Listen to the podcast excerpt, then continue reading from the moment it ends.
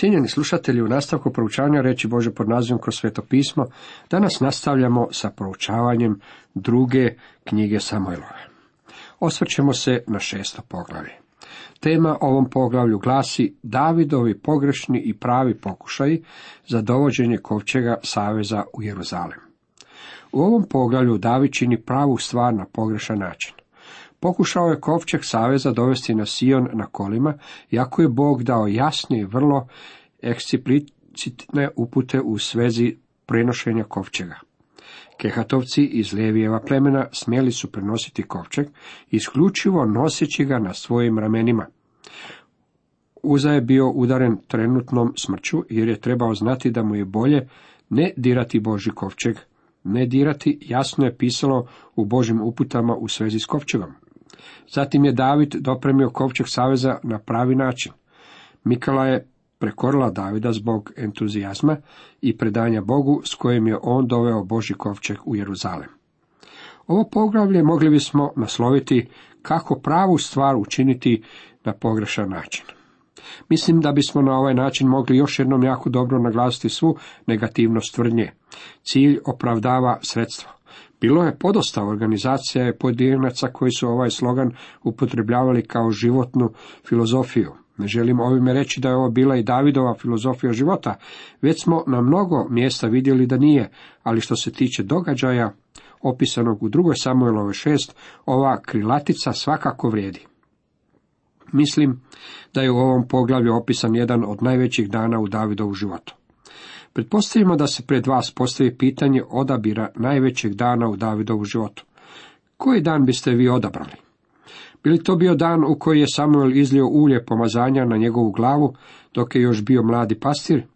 Ili možda dan kada je ubio Golijata? Svakako, vašu pažnju trebao bi zaokupiti i dan kad je doživio prvu romancu s Mikalom, Šaulovom čerkom koju je prvo ženio. Možda biste odabrali dan kada je David uspio pobjeći od Šaula. Ili bi to možda bio dan kada je poginuo Šaul, jer je to značilo da će ga David naslijediti na prijestolju. Možda je to dan kada je bio proglašen i pomazan za kralja nad čitavim Izraelom i kada mu je na glavu bila stavljena kruna. Možda biste čak predložili da je to dan kada je njegov sin Apšalom bio pogubljen i time je bila skončena pobuna protiv Davida koju je Apšalom poveo. Ili biste možda odabrali dan u koji je Salomon bio pomazan za kralja. Sve ovo bili su veliki dani jednog jednako tako velikog čovjeka. Bilo kako bilo, ja sam mišljenja kako postoje dva događaja koji strše iznad svih ostalih u Davidovu životu. Dan kada je David donio Boži kovčeg u Jeruzalem, zapisan u šestom poglavlju, i dan kada je u svom srcu naumio Bogu podići dom, što je zapisano u sedmom poglavlju. Ovo su vjerojatno dva najveća dana u Davidovu životu. Boži je kovčeg označavao da Bog boravi među svojim narodom.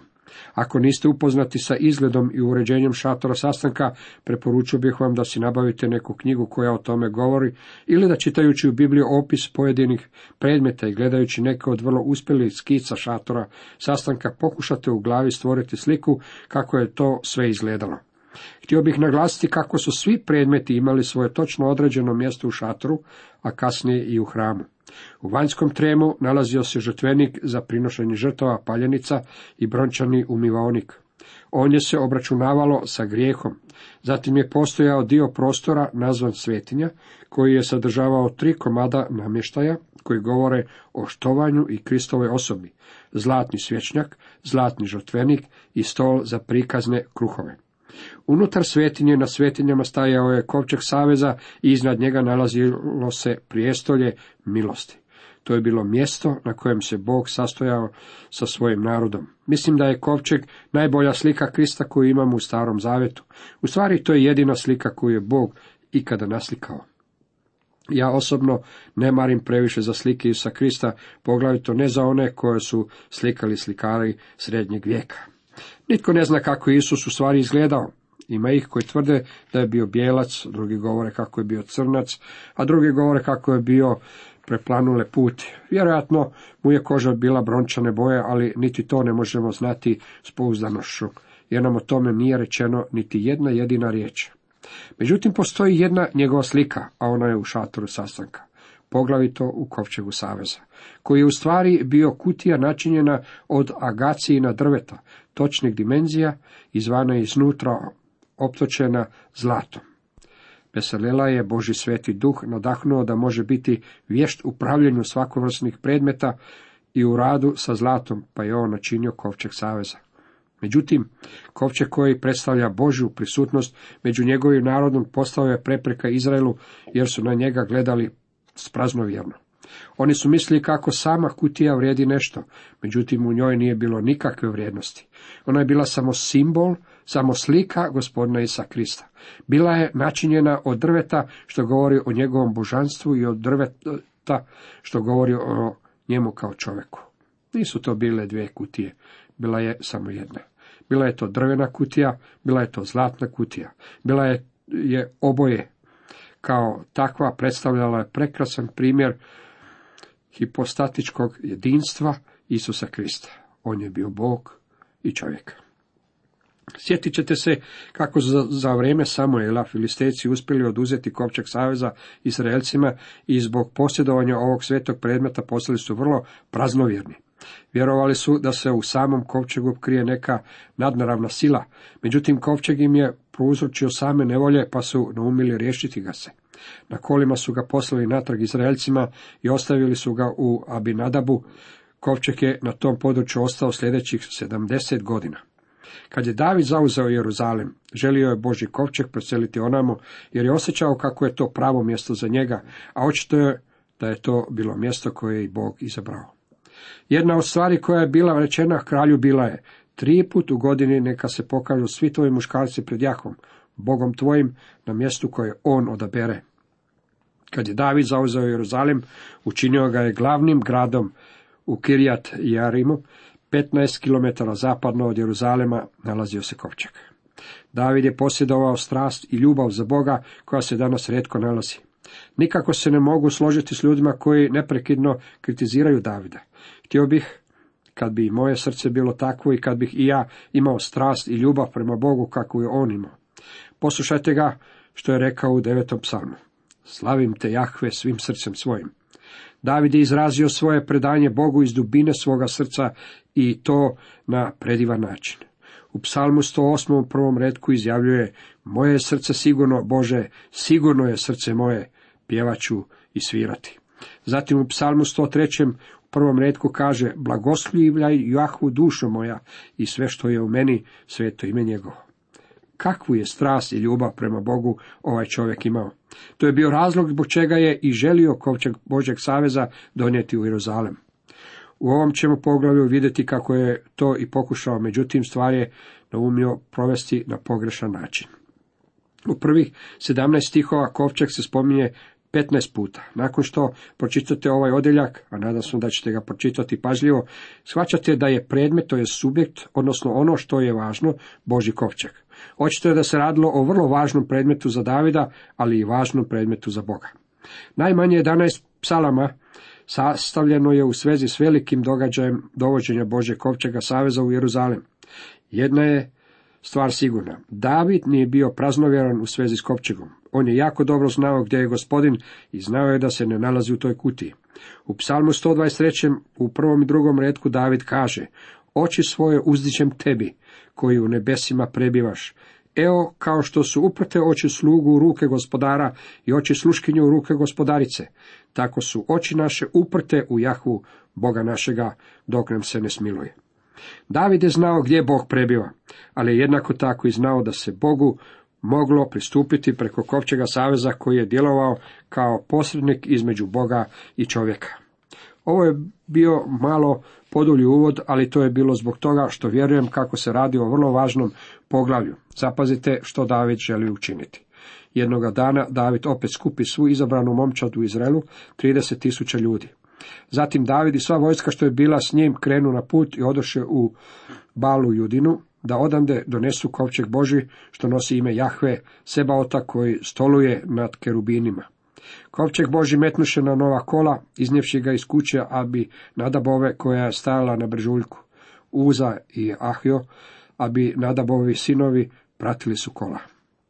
Ovdje je David bio pogrešio. Bog je dao sasvim određene upute u svezi sa premještanjem čatora sastanka i njegovog namještaja. David se uopće nije pridržavao ovih uputa. Netko će reći, niti filisteci se nisu pridržavali tih uputa, pa nikom ništa, izvukli su se.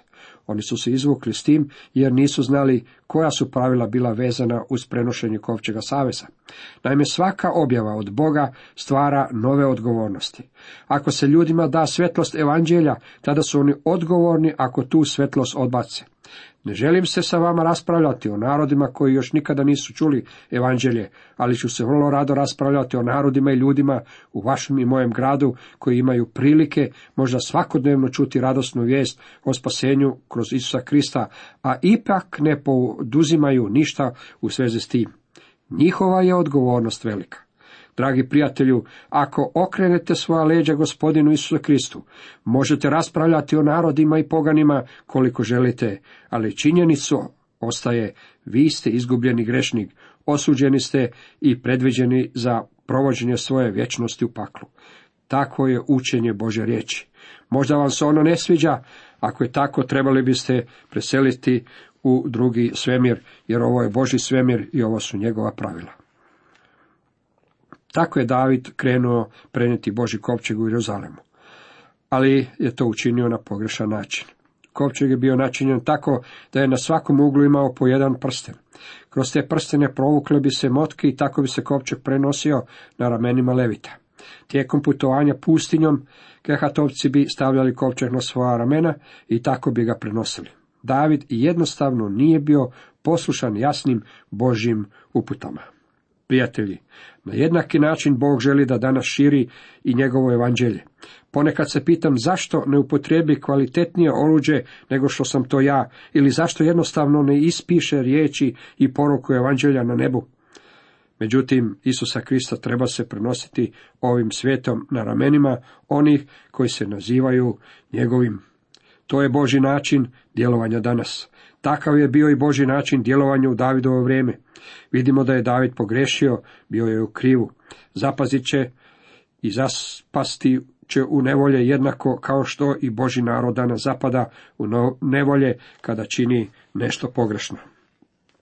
David i sav dom Izraelu igrahu pred Jahom i sve snage pjevajući uza zvuke citara, harfa, bubnjeva, udaraljki i cimbala. David je bio glazbenik, volio je oko sebe imati uvijek dovoljno glazbe, pa je tako i Božji kovčeg naumio prenijeti u Jeruzalem uz pratnju mnogobrojnih i raznovrsnih glazbenika i instrumenata. Kad su došli do nakonova gumna, posegnu uza rukom za kovčegom Božim da ga pridrži, jer ga volovi umalo ne prevrnuše. Ali se Jahve razgnjevio na uzo. Bog ga na mjestu udari za taj prijestup tako da je umro ondje, kraj kovčega Božega. Na jednom je došlo do prilično ozbiljne situacije. Kovčeg je bio na kolima, a volovi koji su vukli kola zamalo nisu prevrnuli kola i kovčeg. Kad je Uza pokušao pridržati kovčeg svojom rukom, kako ne bi pao, Bog ga je udario i on je na mjestu bio mrtav. Netko bi rekao kako je Uza počinio samo manji prekršaj i kako nije zaslužio najveću kaznu. Uzina smrt toliko je pogodila Davida da je zaustavio povorku i kovčeg ostavio u kući obed Edoma iz Gata. David je bio potresen i ljut na gospodina.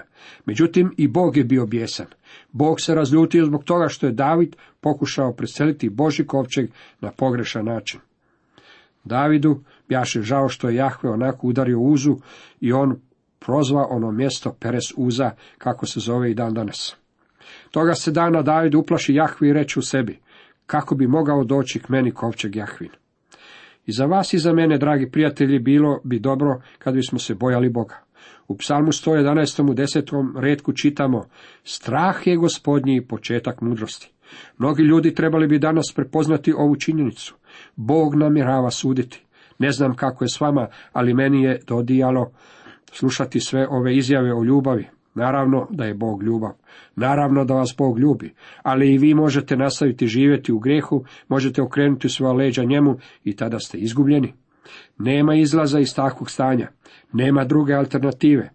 U Evanđelju po Ivanu 14.6 čitamo Ja sam put, istina i život, nitko ne dolazi ocu osim po meni. Isus Krist izgovorio je ove riječi i one su istina.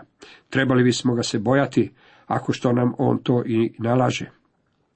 Onog dana David se uplašio Boga i konačno je pitao, kako bi mogao doći k meni kovčeg Jahvin? Zato David ne htjede dovesti kovčeg Jahvin sebi u Davidov grad, nego ga otpremi u kuću obed Edoma iz Gata. I osade Jahvin kovčeg u kući obed Edomovoj u Gatu tri mjeseca i Jahve blagoslovi obed Edoma i svu njegovu obitelj. Kad su kralju javili da je Jahve blagoslovio obed Edomovo obitelji i sav njegov posjed zbog kovčega Božeg, ode David i ponese kovčeg Boži iz obed Edomove kuće gore u Davidov grad s velikim veseljem. Čvrsto je odlučio Boži kovčeg prenijeti u Davidov grad. Je li naučio svoju pouku? Kako će sada pokušati prenijeti Boži kovčeg? Na ramenima svećenika, što je jedini ispravan način kako je Bog zapovedio da se to treba učiniti. Tek što su nosioci kovčega Bože pokročili šest koraka, David žrtvova vola i to ovna ovna. David je igrao i sve snage pred Jahom, a bio je ogrnut samo lanenim oplečkom. Znam da će biti mnogo namrštenih obrova zbog činjenice da je David plesao, ali je Bog onaj koji je ove riječi uvrstio u Bibliju. David je sam plesao. Taj njegov ples nije imao nikakve veze sa seksom. Svaka vrsta današnjeg suvremenog plesa, nije me briga želite li ga prikriti kulturom ili rafiniranošću, je seksualni ples. Davidov ples imao je za svrhu štovanje Boga. Kad biste mogli plesati tako da biste svojim plesom proslavljali Boga, ja bih svim srcem bio za to, ali ne možete. Danas ne nalazim ljude koji bi gospodina voljeli jednakim žarom i stoliko srca kako je to činio David. David se radovao pred Bogom. Ja osobno bih želio vidjeti više ljudi koji se raduju pred Bogom i koji ga slave. Zabrinut sam kada vidim vjernike pognute glave i zabrinutih lica. Bogu se to ne sviđa, prijatelji. U njegovu prisutnost moramo doći sa radošću. David je tako postupao, u to možete biti sigurni. Tako su David i sav Izraelov dom nosili gore kovčeg Jahvin, kličući i trubeći u rog. A kad je kovčeg Jahvin ulazio u Davidov grad, Šaulova je kći Mikala gledala kroz prozor i vidjela kralja Davida kako skači i vrti se pred Jahom i prezrega ona u svome srcu. Mikala nije mogla vidjeti nikoga tko bi u svome srcu nosio toliku ljubav prema Bogu kao što je to nosio David, pa ga je zbog toga prezrela. Sjetite se, Mikala je bila Davidova prva žena. Njen stav prema Davidu je vrlo ozbiljna stvar, jer se tiče njenog odnosa sa svojim mužem. Tada unesoše kovčeg Jahvin i postaviše ga usred šatora kojim objaše razapeo David. Onda David prinese pred Jahvom paljanice i pričesnice. Ove žrtve paljenice govore o Kristu. Žrtve pomenice govore o miru kojeg je on donio prolivši svoju krv na križu i o odnosu, prekrasnom odnosu koji je postojao između Davida i njegovog Boga. Dragi prijatelji, odbacimo od sebe sve nebitne prepirke koje čujemo o tome kako je David plesao pred Bogom ili one o uzinoj smrti. Sve je zapisano u Božoj riječi. Prihvatimo ovaj izvještaj onako kako je zapisan. Ono što je važno je da zapazimo pouku koju u ovim riječima nalazimo za nas. Što je s vašim i mojim odnosom s Bogom? Htio bih na ovom mjestu dati svoje osobno svjedočanstvo. Vozeći se u ured ovog jutra, osjećaju se umorno, jer sam se tek vratio s puta, zahvalio sam Bogu što mi je podario još jedan dan. Zahvalio sam mu što sam mu ispovjedio sve svoje grehe i što sam u ispravnom odnosu s njim. Rekao sam mu da ga volim koliko naše ljubavi i divljenja on zaslužuje. Ono što svakako moramo zapaziti u ovom poglavlju je Davidov odnos s Bogom. Ovdje imamo primjer čovjeka koji je zaljubljen u svog Boga. U ispravnom je odnosu s njim i oduševljenje što mu može služiti. Kad mi smo barem vi i ja imali u sebi jednaku radost koju samo gospodin može dati. Kad se David vratio kući da blagoslovi svoju obitelj, Šaulova kći Mikala iziđe u susret Davidu reći Kako se časno danas ponio Izraelov kralj kad se otkrio pred očima sluškinja slugu svojih kao što se otkriva prost čovjek. David se otkrio u smislu da je sa sebe skinuo svoj kraljevski plašt koji ga je odvajao kao kralja. Družio se i pomiješao s narodom, zahvaljivao Bogu i radovao se u činjenici što je Boži kovčeg saveza mogao biti prenesen u Davidov grad. Mikali se sve to nije sviđalo. Ona je u bogoštovlju voljela dostojanstvo i poštovanje. Uvijek se bojim takvih super pobožnih ljudi koji neprekidno govore o predanju i pobožnosti. Prijatelji, čuvajte se takvih ljudi. Opasni su, ja ih se bojim baš kao što se bojao i David takvih ljudi. Kakav je čovjek on bio? Ali David odgovori Mikali. Pred Jahvom ja igram.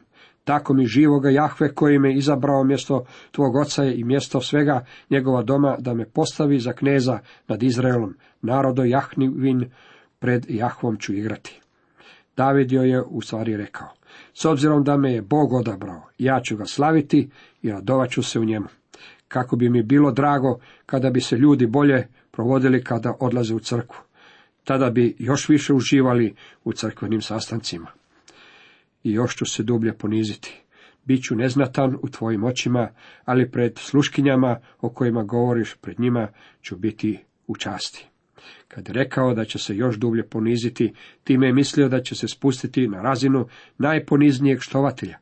Nije mu smetalo što će u svom štovanju Boga biti u potpunosti neformalan. Zbog njenog ju je stava David od strani od sebe. To jest, trajno se distancira od nje i ona u životu nije rodila niti jedno dijete.